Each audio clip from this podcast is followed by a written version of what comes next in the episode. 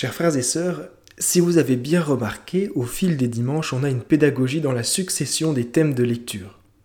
C'est l'Église qui se constitue petit à petit.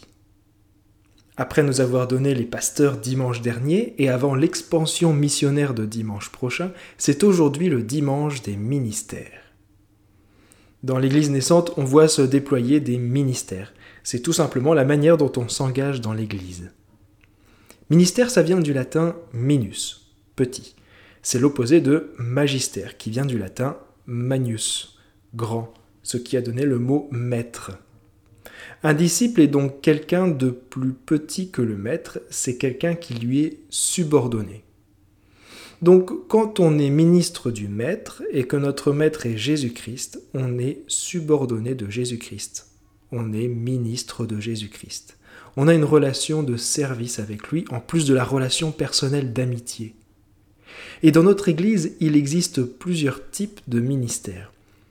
Il y a les ministères ordonnés, déployés avec le sacrement de l'ordre, il y a les ministères institués, tels que le lectorat et l'acolita, entre autres, qui sont des fonctions liturgiques, et puis le ministère baptismal. Parce qu'effectivement, si on n'a pas été ordonné, si on n'a pas été envoyé avec une lettre de mission ou une charge particulière, on a tout de même un ministère baptismal. Avec les lectures qu'on vient d'entendre, je vous propose trois points de rappel pour intensifier votre ministère. Premièrement, vivre la complémentarité. Quand on lit les premiers chapitres des actes des apôtres, d'une manière globale, on a la base du fonctionnement de l'Église actuelle. L'harmonie règne quand chacun a pleinement sa place et quand tout le monde relève les manches pour le bien commun on peut avoir l'impression que l'Église des premiers siècles ressemble à l'utopie communiste où tout le monde est en harmonie dans un système sans chef, à l'américaine. Seulement, les sociétés qui croient possible ce rêve arrivent vite à la désillusion et à la guerre. Elles oublient qu'on a la marque du péché originel et qu'on a tous une tendance à l'orgueil, à la satisfaction de ses propres intérêts. Donc, dans tout genre humain, il y a besoin d'une structure de gouvernance et de l'engagement de tous pour faire tourner la boutique. Le but est que chacun trouve sa place et son autonomie pour pouvoir développer ses talents que le Seigneur lui a donnés. La complémentarité et la subsidiarité sont des principes clés d'une structure chrétienne. Vivre la complémentarité et deuxièmement, aimer l'Église. J'ai vu un ciel nouveau et une terre nouvelle, car le premier ciel et la première terre s'en étaient allés.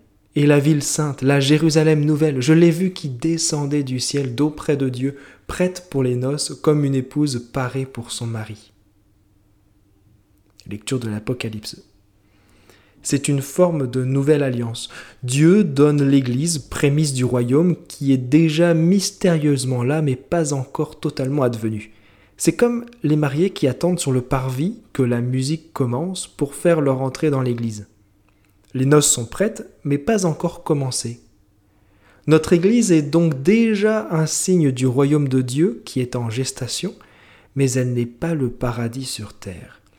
Il n'y a que le Christ qui pourra la purifier, la restaurer dans un état immaculé.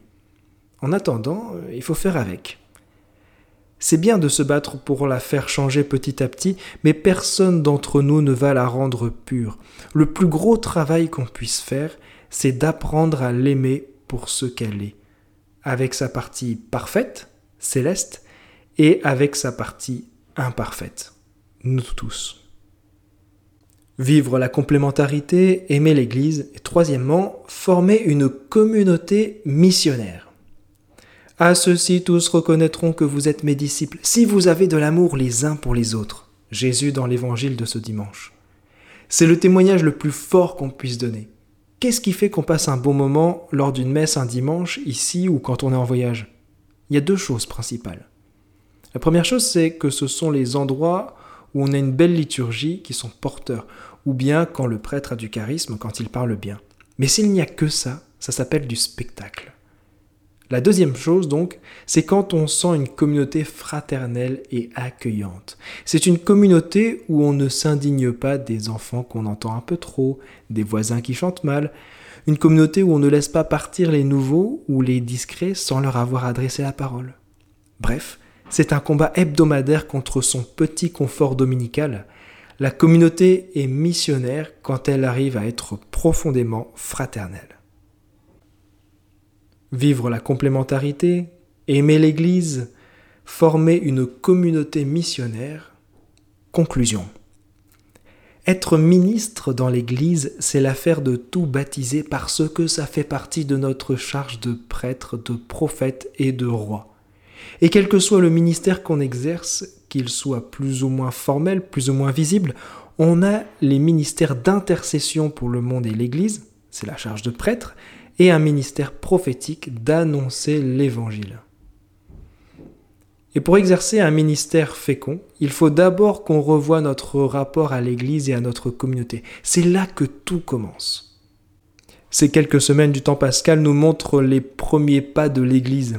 Puisse-t-elle nous stimuler pour aimer encore plus notre Église et pour avoir la volonté de s'y engager avec plus de cœur? N'oublions pas que c'est en son sein que sont nées tant de belles figures de sainteté, comme celle de Charles de Foucault qui nous est donnée aujourd'hui tout particulièrement. Amen.